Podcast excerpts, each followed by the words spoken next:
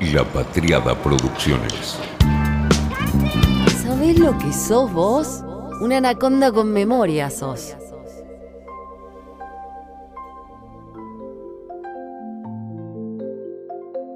De cartas y de riesgo. Nace este anaconda epistolar. Justo esta semana arrancarla con una disputa epistolar. Como con todo, cuando se lo reitera hasta el hartazgo y no sos Andy Warhol, lo que se logra es el pastiche posmoderno del que tanto nos habló Jameson. Frederick, no el whisky. Frederick Jameson y el pastiche. Se banaliza, o lo que es peor, aburre, cansa. No llegas a nadie, a nadie más que a tu interna y tu microclima. ¿Será que entonces no quieren llegarle a nadie y que quieren jugar la interna? ¿O será que creen que les llegan a muchos y están un poco más desacoplados de la realidad de lo que en realidad parece? ¿Qué será? Una carta en la semana del 24 de marzo no es dejar un flanco muy débil, porque en la comparación, que va a ser inevitable, salís perdiendo, siempre, cualquiera.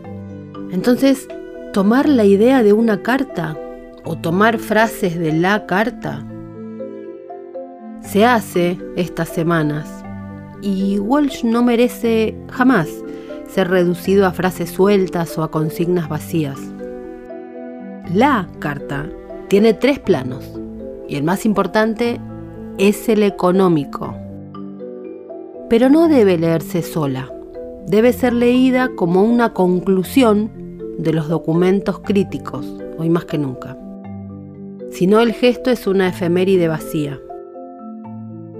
¿Por qué traigo a cuento la carta? Porque siempre se trae a cuento la carta los 24 de marzo, 25, para ser más precisa.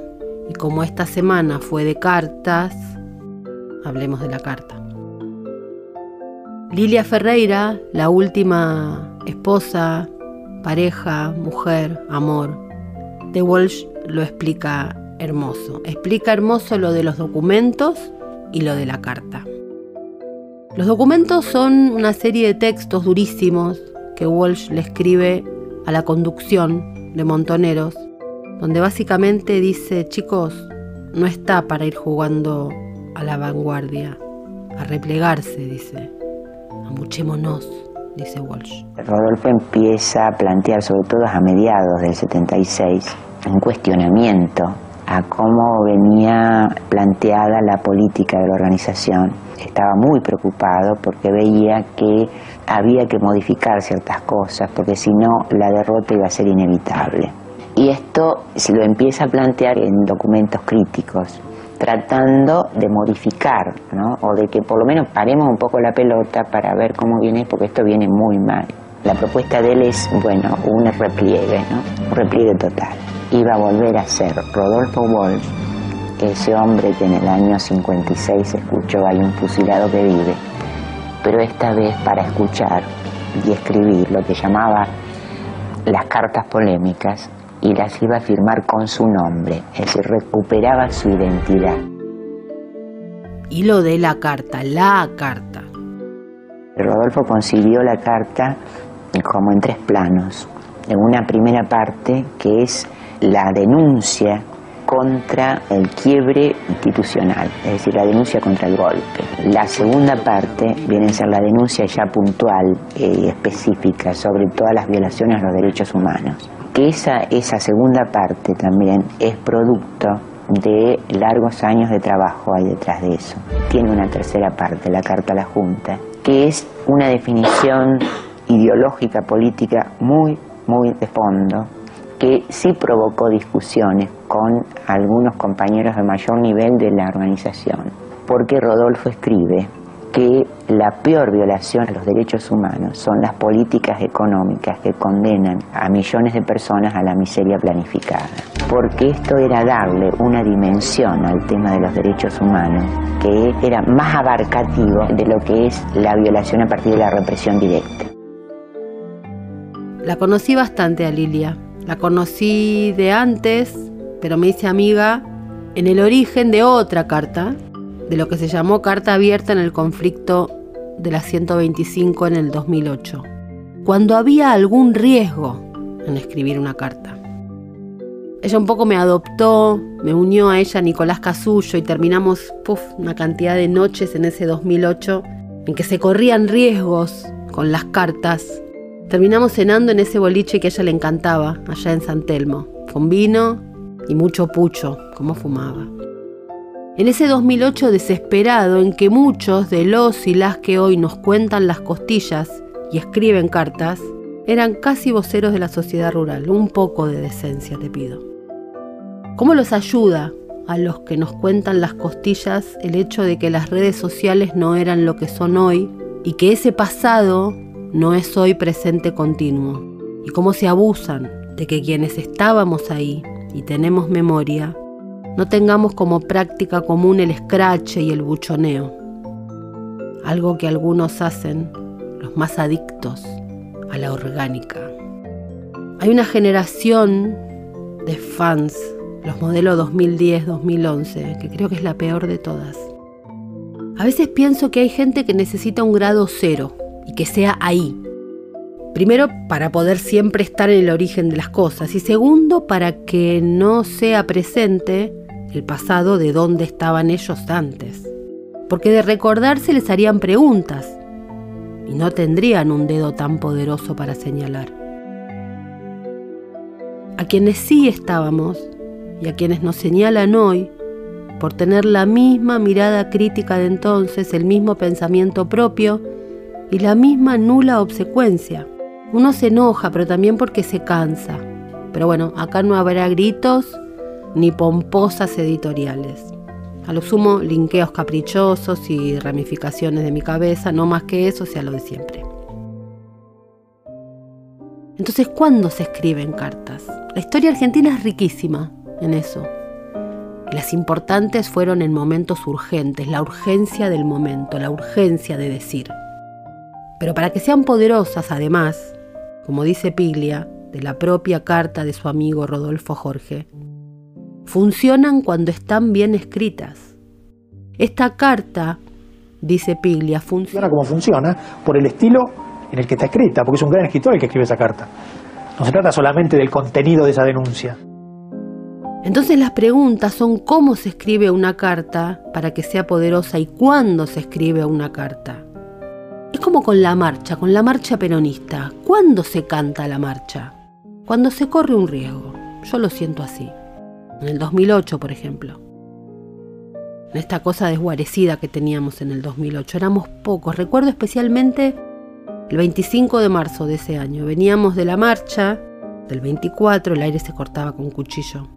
No había ni campo ni ocho cuarto, apenas una cosa llamada GEN, la JP, donde Dante Gullo empezaba a dejar de ser el más joven, el local de Avenida Caseros, el color rojo y negro, se llevaba todo. A la madrugada, Delía, Luis, convoca por televisión. Salimos disparados, cuatro gatos locos éramos, cacerolazos, querían tomar la casa de gobierno. Y fuimos cantando la marcha con carteles hechos con virome y hojas de cuaderno y arrinconamos a un grupo de violentos que terminaron en la escalinata de la catedral. La fuerza de marcha. Ahí se canta la marcha, ahí se escriben cartas. O cuando estamos en pedo, por supuesto. Cuando es fácil, a mí me pasa que no canto la marcha, ni hago los dedos en B. Es como que demasiada resistencia como para banalizar eso, como con las cartas, como con la carta. La carta de Walsh tiene un problema, de los demás, y es que usan una de las partes, la más morbosa o la que sirve para el consignismo. Pero se relega la más importante, el para qué del golpe, la estructura, la matriz. La carta es un texto posterior a los documentos de crítica a la conducción de Montoneros, donde dice que se aleja y que él no puede aceptar que se lime y debilite la figura de Perón sin por eso, obviamente, avalar los crímenes de la AAA. Critica la conducción por militarista, patrulla perdida, por no escuchar a la sociedad que pedía calma y paz en los momentos previos al golpe. Un golpe que fue concebido desde el momento mismo en que dejaron el poder en el 73.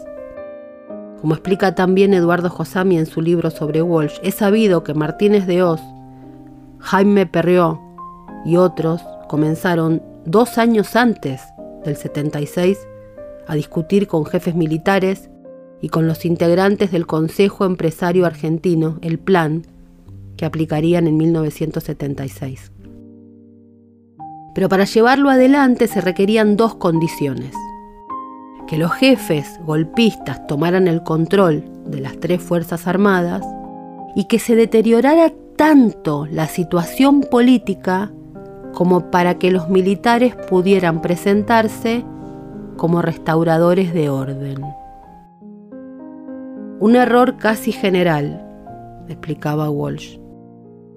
Se admitía la posibilidad del golpe, pero también se trabajaba como si no fuera a ocurrir. Eso dice justamente Walsh en un texto que escribió sobre la muerte de su amigo Paco Urondo. No comprendieron la naturaleza del golpe que se avecinaba. En vísperas del 24 de marzo, cuando no era difícil advertir la inminencia de la caída de Isabel Perón, el sector de prensa de Montonero seguía actuando, quizá también por inercia sumada a la confusión, dice Josamí, como si aún fuera posible una salida electoral. En realidad no se preguntaban qué efectos podía tener el incremento de la violencia. Por supuesto, lo que se desató no tenía precedentes. Y Walsh supo reflejar la magnitud de lo que estaba pasando con un lenguaje despojado que entendía era el que tenía que utilizarse en las situaciones más tremendas. ¿Cómo se escriben las cartas? También es el poder de las cartas. En un solo año, 15.000 desaparecidos, 10.000 presos, 4.000 muertos, decenas de miles de desterrados, dice Walsh. Pero las cifras, pese a su dimensión escalofriante, no eran las más tremendas. Había un proyecto muy ambicioso detrás. De hecho, cuando se da el golpe, el ERP y los montoneros estaban prácticamente derrotados, desmanteladas las organizaciones. Por lo tanto, la represión a la guerrilla no podía ser el justificativo del derrocamiento de un gobierno. Había que derrotar un proceso, disciplinar a los sectores sociales. Era parte de la política continental, por supuesto, de los Estados Unidos, con el derrocamiento de diferentes gobiernos de diferentes países de América Latina. Rápidamente se advirtió que los objetivos del golpe tenían que ver con la lectura que hacían los promotores del fracaso del proceso militar iniciado una década antes por el general Onganía. Había quedado claro entonces que mientras no se debilitara radicalmente el peso del movimiento obrero y de los empresarios nacionales que producían para el mercado interno, las políticas económicas de apertura externa y de concentración de la riqueza encontraban más temprano que tarde un límite infranqueable. Las transformaciones regresivas que se producen en el 76 están contadas en la carta de Walsh. Y él destacó ahí el sentido más profundo del golpe militar. En la política económica de ese gobierno debe buscarse no solo la explicación de sus crímenes, sino una atrocidad mayor que castiga a millones de seres humanos con la miseria planificada. ¿Cuántas veces escuchamos esto? Es que el autor pudo advertir apenas en un año la magnitud de las transformaciones que estaban por venir de la mano de la economía y el proyecto de Martínez de Oz. De hecho, algunas grandes empresas de capital extranjero dejaban el país, otras redefinían su perfil y desarrollaban nuevas inversiones. Y fue quedando claro que no era este el actor tradicionalmente definido como hegemónico, el principal beneficiario de este golpe que se venía. Eran otros grandes capitales de origen agropecuario cuyas inversiones se diversificaron en la industria y en las finanzas, quienes serían los que más se expandirían en el período de la dictadura, la oligarquía diversificada terratenientes, pampeanos, clases económicas pudientes. Todavía no se advertía la caracterización completa y la izquierda seguía enfatizando el antagonismo entre la burguesía industrial monopolista de capital extranjero y los trabajadores. Y estaba cambiando la matriz productiva de la Argentina. Cuando Walsh escribe la carta, no estaba aún absolutamente desplegada la profunda modificación de la estructura de poder económico. Sin embargo, Walsh destacó el aspecto básico de la reestructuración de la sociedad, la brutal contracción del ingreso de los asalariados y la liquidación de todos los derechos.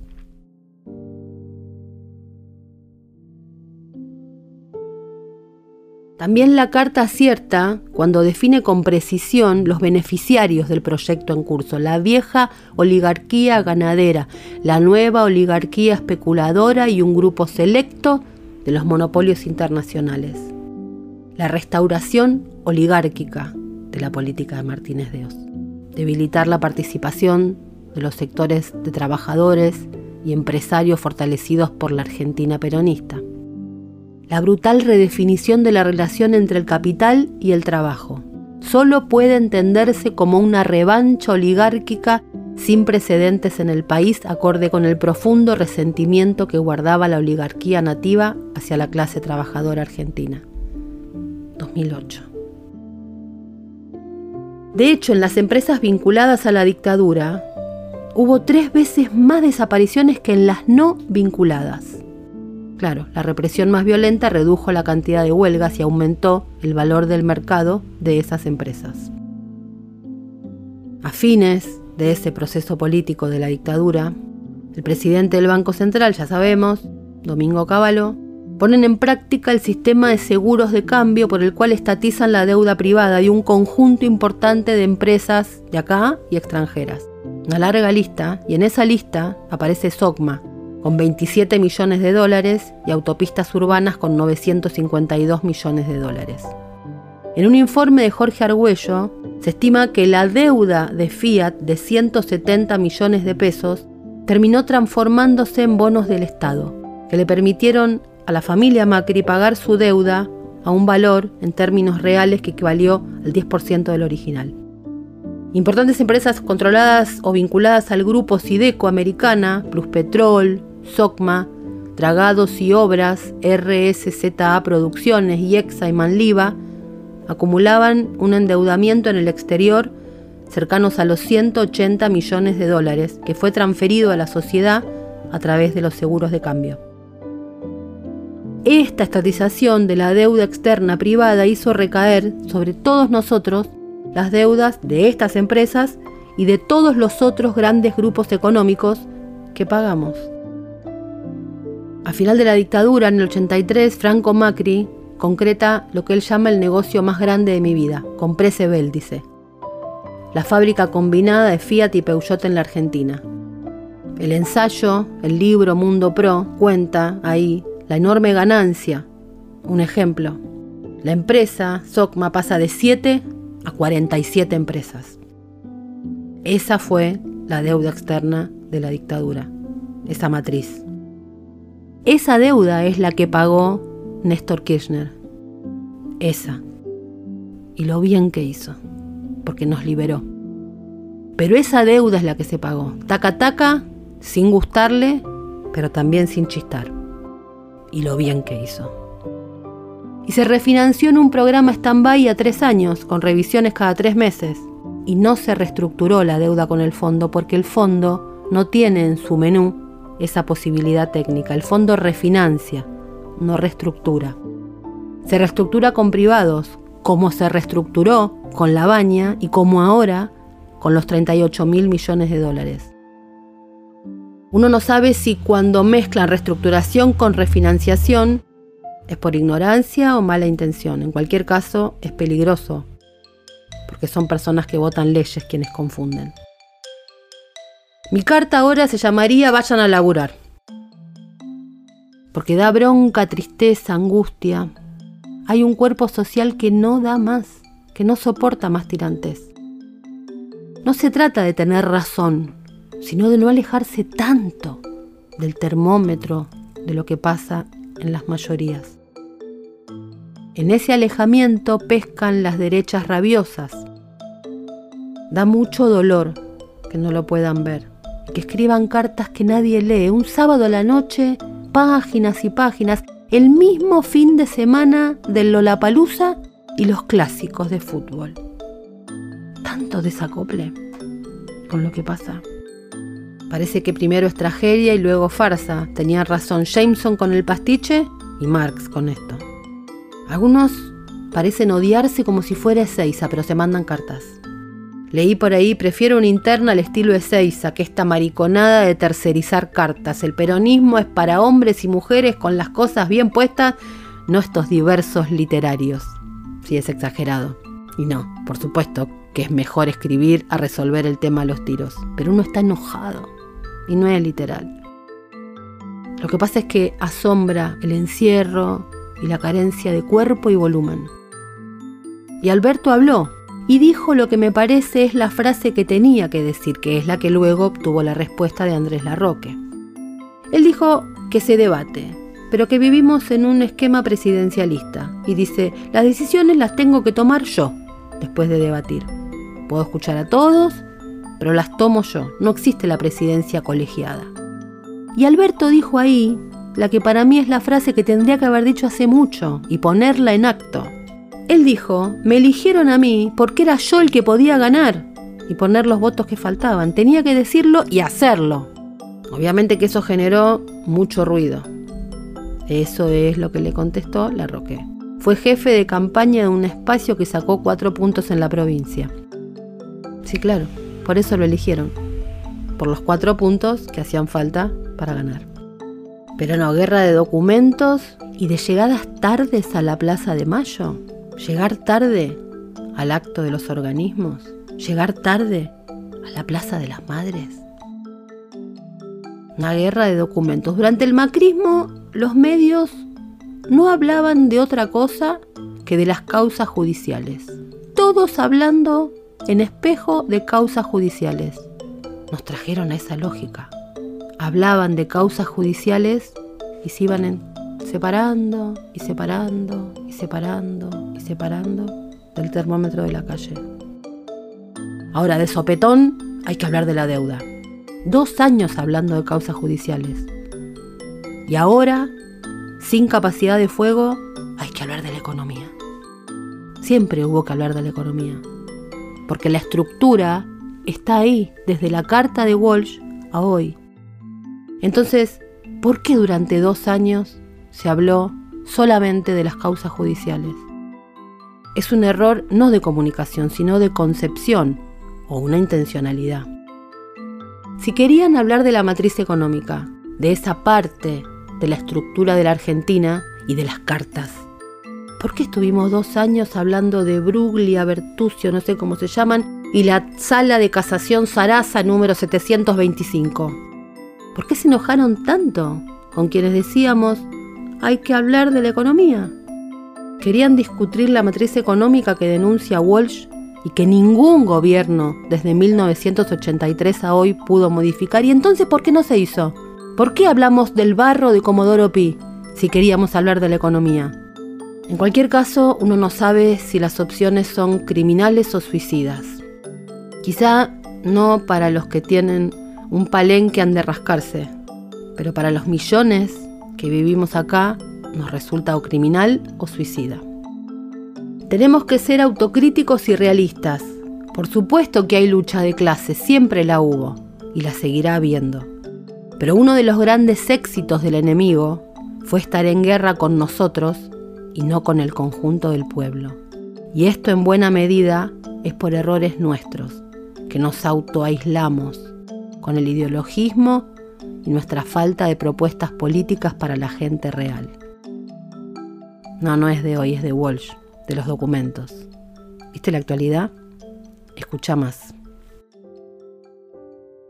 En nuestro país es el movimiento el que genera la vanguardia y no a la inversa, como en los ejemplos clásicos del marxismo. Por eso, si la vanguardia niega al movimiento, desconoce su propia historia y asienta las bases para cualquier desviación. No, no, no es de ahora, dice Walsh en los documentos. Hasta el 24 de marzo del 76, planteábamos correctamente la lucha interna por la conducción del peronismo. Después del 24 de marzo del 76, cuando las condiciones eran inmejorables para esa lucha, desistimos de ella. Y en vez de hacer política, de hablar con todo el mundo, en todos los niveles en nombre del peronismo, decidimos que las armas principales del enfrentamiento eran militares y dedicamos nuestra atención a profundizar acuerdos ideológicos con la ultraizquierda. No, no es de ahora, dice Walsh en los documentos. Quizá me equivoco, pero lo digo con la mayor honestidad posible. Creo que hay una sociedad en la Argentina y en el mundo agobiada, que no quiere más ruido, que está agotada, que no da más, que no puede permitirse el lujo de un 25 de marzo, en el aniversario de la carta, servir en bandeja titulares de los medios que tanto le importan a cierto sector de la política hoy. Mientras tanto, hay voces especulando con un balotage, cambiemos mi ley. Delirio y tal vez dependa de cómo se jueguen las cartas. Tal vez sea un juego de cartas que pueden jugar quienes tienen esas cartas. Las cartas y los textos son para hablar, para interpelar, jugar menos a las cartas y por ahí escuchar más. Es como si no pudiéramos tener dos ideas en la cabeza al mismo tiempo. Si hay contradicciones, las consideramos antagónicas. Cuando nos damos cuenta de que no son antagónicas, nos olvidamos de que existen. Esto es reaccionario, anular con una opinión hechos de la realidad. No, no, no, no es de ahora, es de los documentos. Todos desearíamos que fuera así, pero en la práctica sucede que nuestra teoría ha galopado kilómetros adelante de la realidad. Cuando eso sucede, la vanguardia corre el riesgo de convertirse en patrulla perdida. No, no, no es de ahora. Es de los documentos. Fue una realización de La Patriada Producciones.